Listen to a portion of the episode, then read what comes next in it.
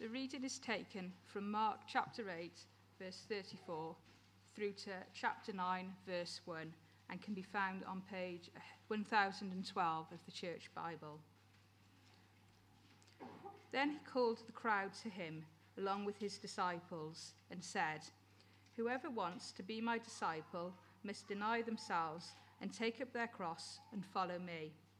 For whoever wants to save their life will lose it but whoever loses their life for me and for the gospel will save it. What good is it for someone to gain the whole world yet forfeit their soul? Or what can anyone give in exchange for their soul? If anyone is ashamed of me and my words in this adulterous and sinful generation, the Son of Man will be ashamed of them when he comes in his Father's glory with the holy angels. And he said to them, Truly I tell you, some who are standing here will not taste death before they see that the kingdom of God has come with power. Please do sit down and let me pray for us as we look at that passage that uh, Sarah read. Heavenly Father, we've just been singing of our desire to worship you, to, to bow down, to, to follow, and we pray that that would be true. And that as we focus now on these words of Jesus, we would be responding in the way that we've just said we want to.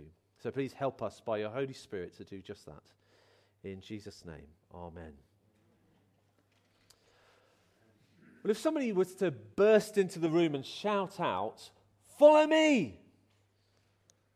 What is going to be your first question? Where's the fire? Why? Who are you?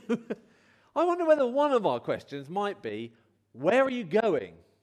To say, Follow me. Where? Where? If I'm going to follow you, where are you going to lead me? What, what is it going to be like to follow you? I'm quite happy here, thank you. Where are you going? What's it going to be like? Well, as we get stuck into Mark's gospel again, we've had a few months' break. That is what this next section is about. Not just this week, but in the weeks to come. What does it mean to follow Jesus? We spent all that first chunk of time looking at well, who are you? Who is Jesus? What, what's, what's this all about? And now it's going, okay, you're calling us to follow you. Where? Will it be easy? Will it be hard? Will it be worth it? In verse 34, Mark chapter 8, Jesus gathers everybody around. He gathers the crowd, he gathers those who are already following him, and he says, Whoever wants to be my disciple and then he tells them what it's like. So if you aren't yet a Christian, but you're thinking about it, this is a great Sunday to be here, isn't it? Because Jesus is laying out what to expect. And if we are Christians and we're maybe starting to wonder, what did I let myself in for? Well, let's find out from this as well. As we find out, according to Jesus, following Jesus means death. Following Jesus means death. Now, those are strong words. That sounds quite full on, but let's listen to what Jesus says. Whoever wants to be my disciple must deny themselves and take up their cross and follow me. That's what Jesus says, that following him involves a cross, it involves death. It's not an easy thing, not a comfortable thing. Deny yourself. That is the absolute opposite message, isn't it, to the world around us? Can you imagine an advert ever saying, don't give in to your impulses? No, it's always, isn't it? Indulge yourself, treat yourself, enjoy yourself. And Jesus says, deny yourself. Deny yourself. But what does that mean? It's not just giving up chocolate for Lent, you know, deny yourself a Snickers every now and again. This is much harder, isn't it? It's saying, say no to yourself in general.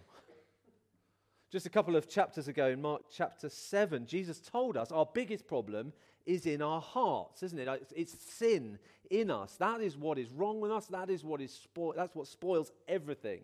Sin when we are saying no to God, when we are putting ourselves first when we're doing what we want, not what He wants.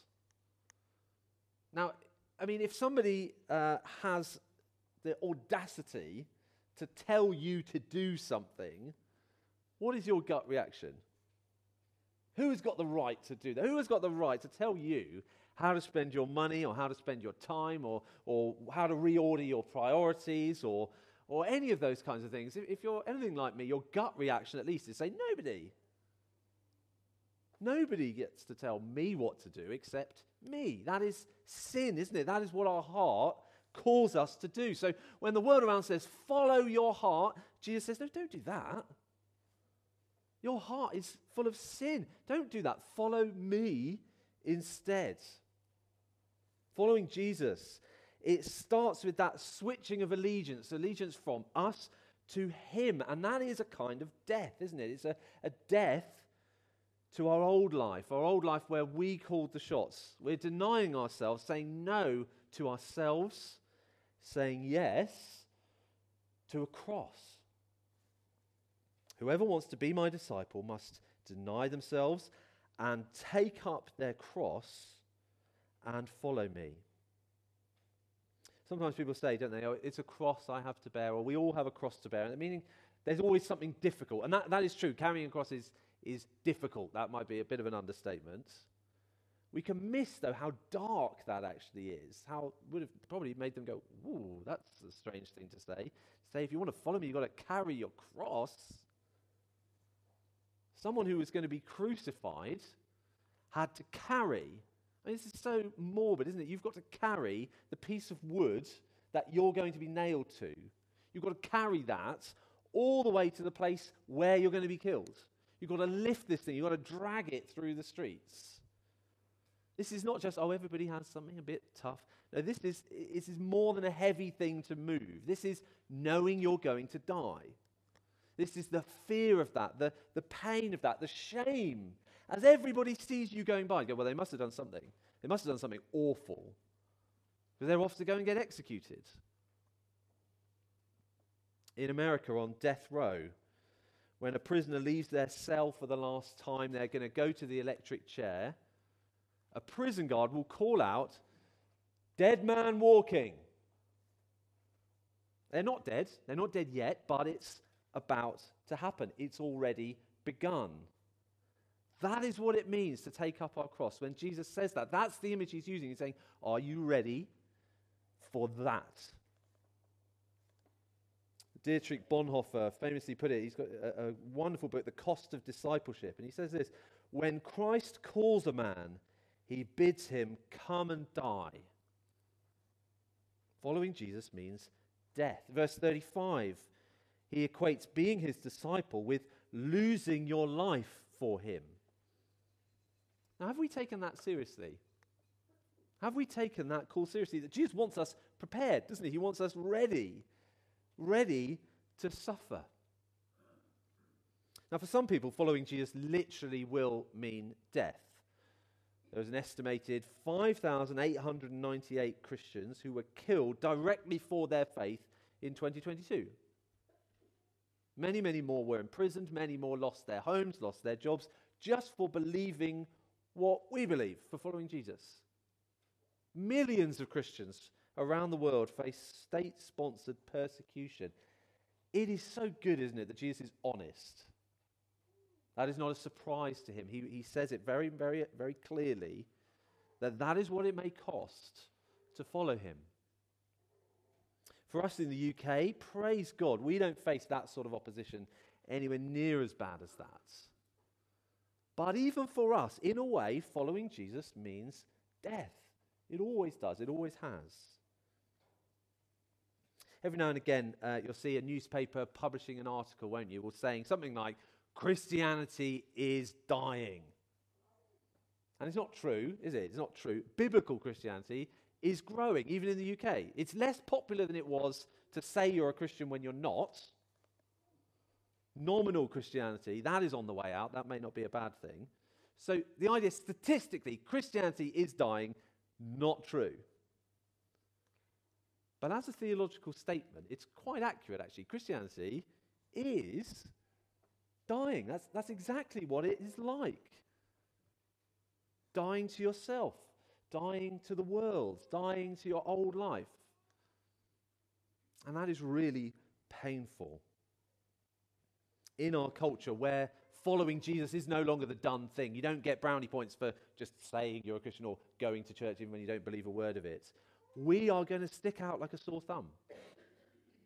We need to hear Jesus' challenge that to follow him means death. It means a willingness to suffer, willingness to be looked down on or rejected, to be mocked, to be made to feel stupid or immoral or outdated, to face the pressure to just fit in and not follow Jesus at work or with our families or with our friends or what we're allowed to say. And the struggle Jesus is talking about isn't just an external struggle. It's not just somebody from outside will be trying to get you. It's the struggle inside against the sin in our hearts. To deny yourself, that is really difficult, isn't it? To have self control when it comes to our words or, or our habits, or if there are relationships we know we ought not to pursue, or if there are priorities that compete with stuff like church or reading our Bibles or all the other things Jesus calls us to do. Serving in any way is a kind of death, isn't it? It's a kind of laying down our own plans, laying down our own preferences, our own self importance, being willing to sacrifice ourselves for the needs of others. That has always been what it's like to follow Jesus. Whoever, no exceptions, whoever wants to be my disciple must deny themselves take up their cross, and follow me. We use the word follow, don't we? So flippantly nowadays. You follow somebody on Instagram or you follow the news by occasionally paying attention to it. That's, that's not really following, isn't it? To follow somebody is walking behind them, walking in their footsteps, going where they go, doing what they do. And where is it that Jesus went? He said, Come and follow me. Well, where, where are you going? To the cross. That is where he was heading. The big climax of Mark's gospel so far, and where, we left off uh, before Christmas, I think it was, was Peter finally understanding who Jesus is. So, chapter 8, verse 29, when Jesus says, Who do you say I am? Peter answered, You are the Messiah. Absolutely right. You're the Christ. You're the King. You're the rescuing one who's come to save us. And as soon as he finds that out, Jesus starts to tell us what he's come to do. So, verse 31 He then began to teach them that the Son of Man must suffer many things and be rejected by the elders, the chief priests, and the teachers of the law, and that he must be killed and after three days rise again.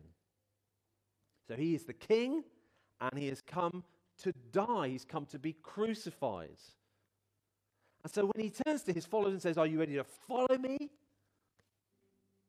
He is saying, Are you ready to carry a cross? Are you ready to go where I'm going? Are you ready to walk the way of the cross?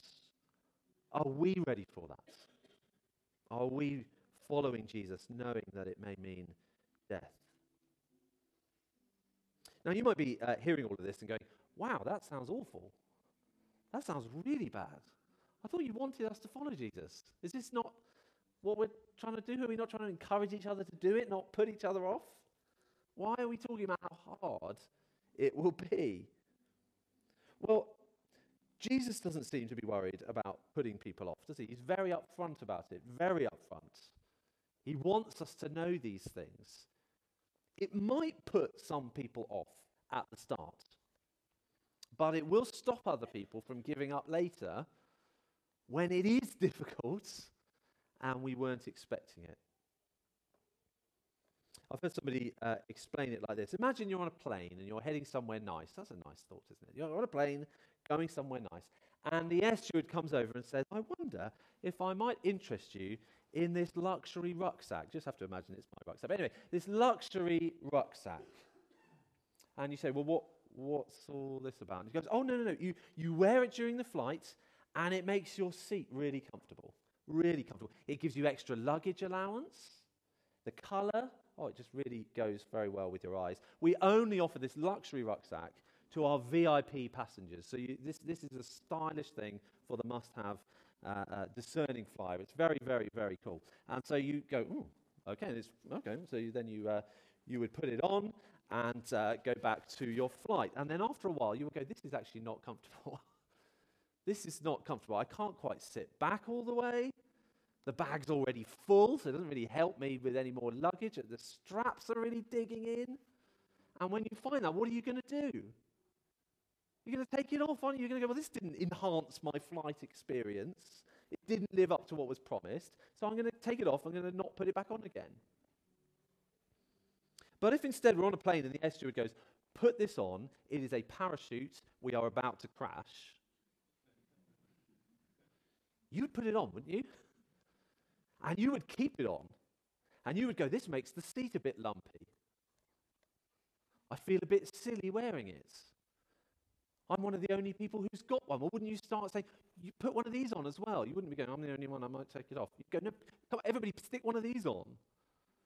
And it's the same thing with Jesus. He isn't pretending that being his disciple is going to make life easier now. He's saying this is absolutely essential. Following Jesus means death, but following Jesus is worth it. It is absolutely worth it, whatever the, the discomfort, whatever the silliness we feel, whatever the pain that comes our way, it is worth it. And that is what the rest of the passage is about. Yes, it's hard, but the alternative is, is much, much worse. And this is a wonderful promise for us. Verse 35 For whoever wants to save their life will lose it. But whoever loses their life for me and for the gospel will save it. So some people hear the call of Jesus, hear what it means, and go, no, that, that's not for me. I don't want to die. I'd rather save my life. I'd rather carry on as I am, thank you very much. And Jesus is saying that would be a huge, huge mistake. Because people who try to save their lives, people who try to avoid all the hardship of following Jesus, will eventually lose out. It's only those who gladly give up things now, give up their life for Jesus now, who end up winning. Whoever wants to save their life will lose it. It's not, it's not going to work. But whoever loses their life for me and for the gospel will save it. It's so upside down, isn't it? It turns everything around to tell us that following Jesus is worth it. Like with that parachute, if you are just interested in comfort, you will take it off. And you will find that a plane crash is much less comfortable than you think. But if we are willing to put up with that discomfort for a short time, it will save our lives. And when we put it like that, I, it is a no brainer, isn't it? He's trying to put these two things side by side and going, yes, it's very difficult. I'm very upfront about that. But it's obvious the choice we should make, isn't it? Verse 36, Jesus says, What good is it for someone to gain the whole world, yet forfeit their soul? What, what does that gain you? What does that give you? What is it, what's it good is it to be as comfortable as you could possibly be now and end up absolutely, utterly lost? That would be such a stupid, stupid swap. You may know of Jim Elliot, a hero of mine who was a missionary killed by the people he was trying to reach with the gospel. And he would have said that that death was absolutely worth it. He'd written in his diary before it happened, famously, He is no fool who loses what he cannot keep to gain what he cannot lose. That's another way of saying what Jesus says, isn't it? He is no fool who loses what he cannot keep to gain what he cannot lose. Our life is really, really short. It is really short. It doesn't feel like it, but it will be over in a half heartbeat. And, and, and then we're going to have forever to deal with. And Jesus is saying, when we get to be with him, when we get to experience the ever increasing joy of being with him in a world made perfect, with eternity to look forward to. All of our struggles now will seem a tiny price to pay.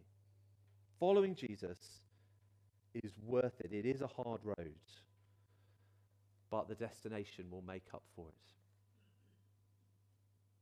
Do we believe this? Do we actually think this is true? That Jesus is actually coming back. This isn't just an idea or a nice thought, but he, it's actually, there will be a future day when the only thing that matters is what we did with Jesus, whether we followed him or not.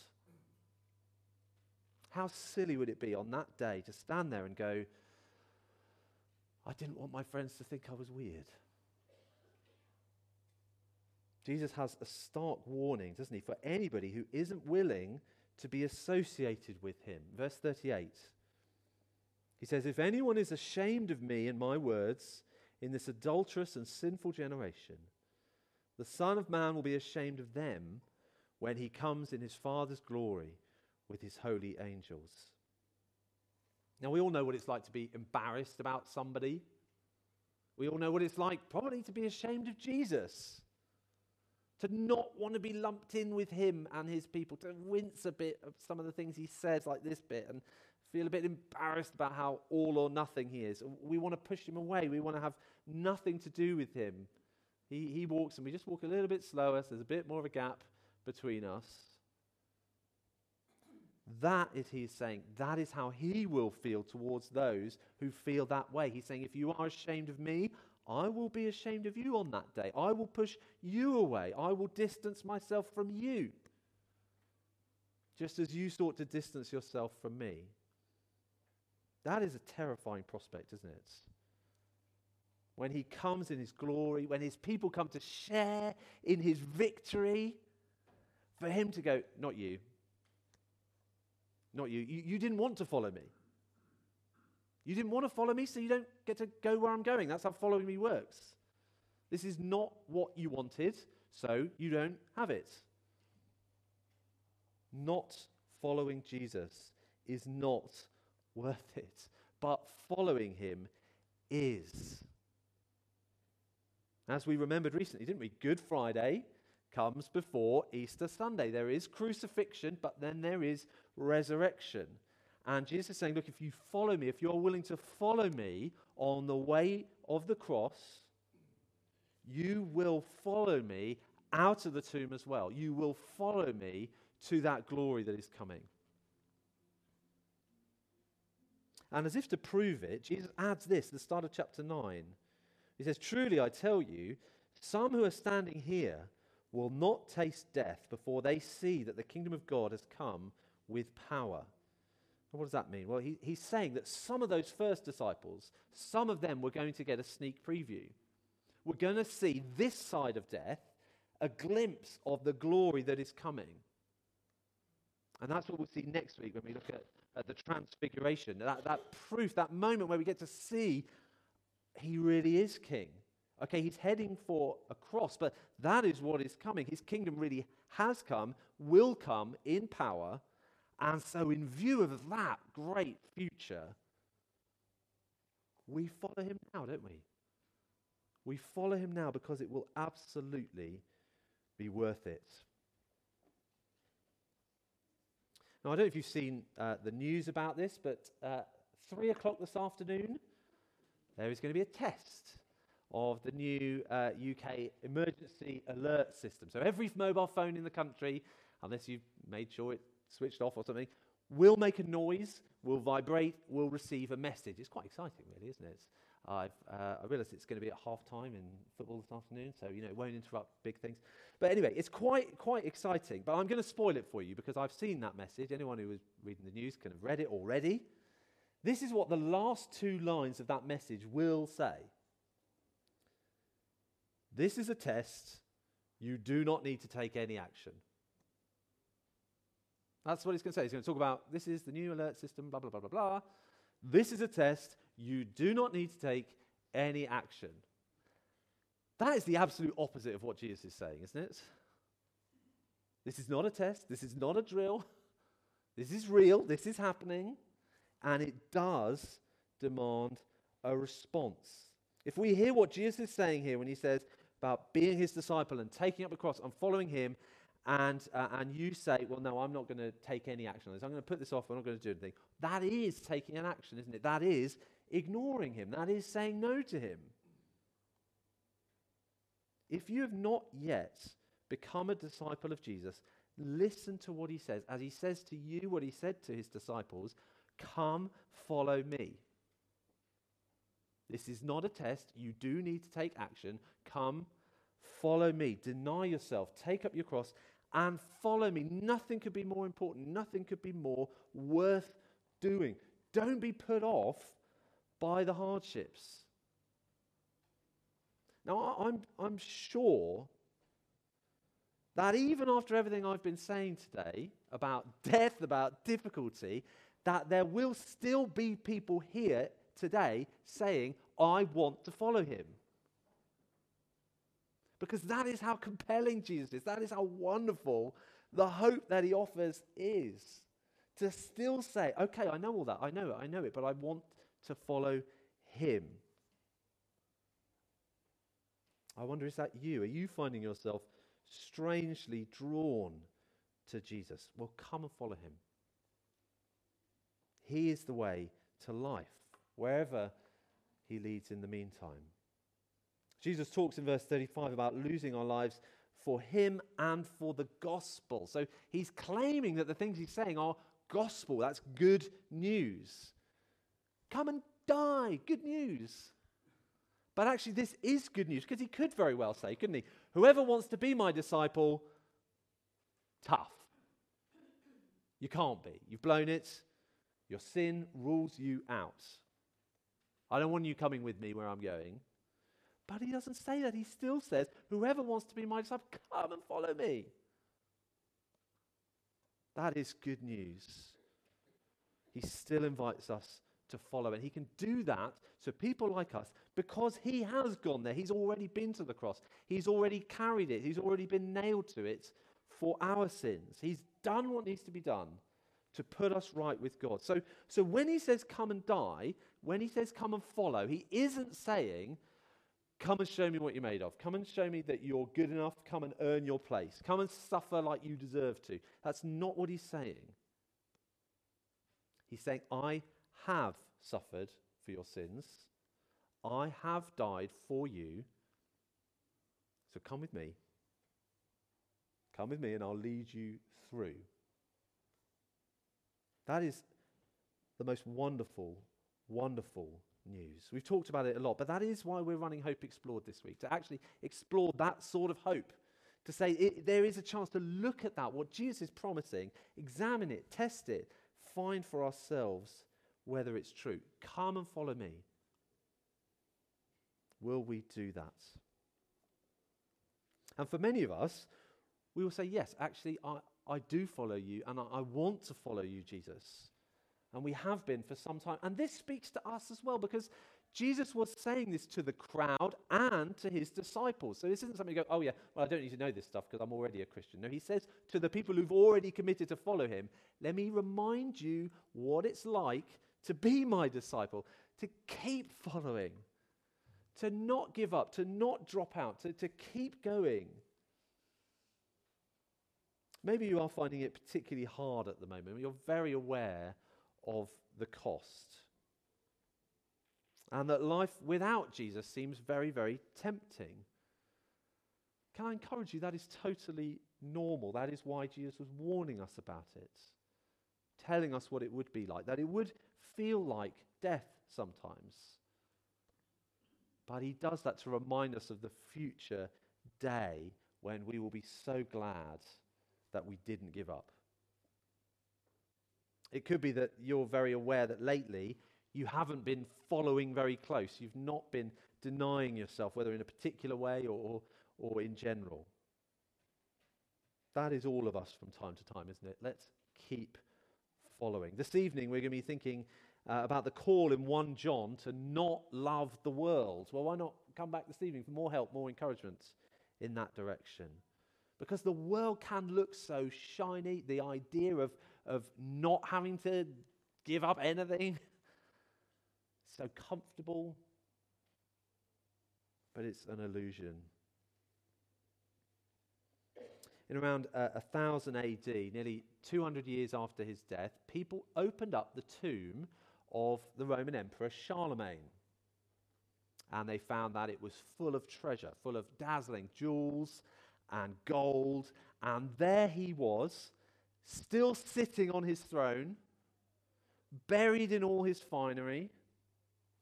The Emperor Charlemagne, still with his crown on his skull, with a Bible on his lap, and a bony finger pointed at Mark chapter 8, verse 36. What good is it for someone to gain the whole world and yet forfeit their soul? What a terrible thing it would be to get everything and lose what matters. Jesus is not offering you a luxury rucksack. Let's keep following him. Why don't I pray that we would? Heavenly Father, we, we thank you so much for these words, for the warning that they are, for the wake up call that they are, but for the encouragement as well, that it will be worth it. We thank you, Lord Jesus, for telling us the truth about what it means to follow you. We pray that each one of us here would be willing to follow you today and going on from now. Convince us, please, that it will be and is worth it. And we ask this in Jesus' name. Amen.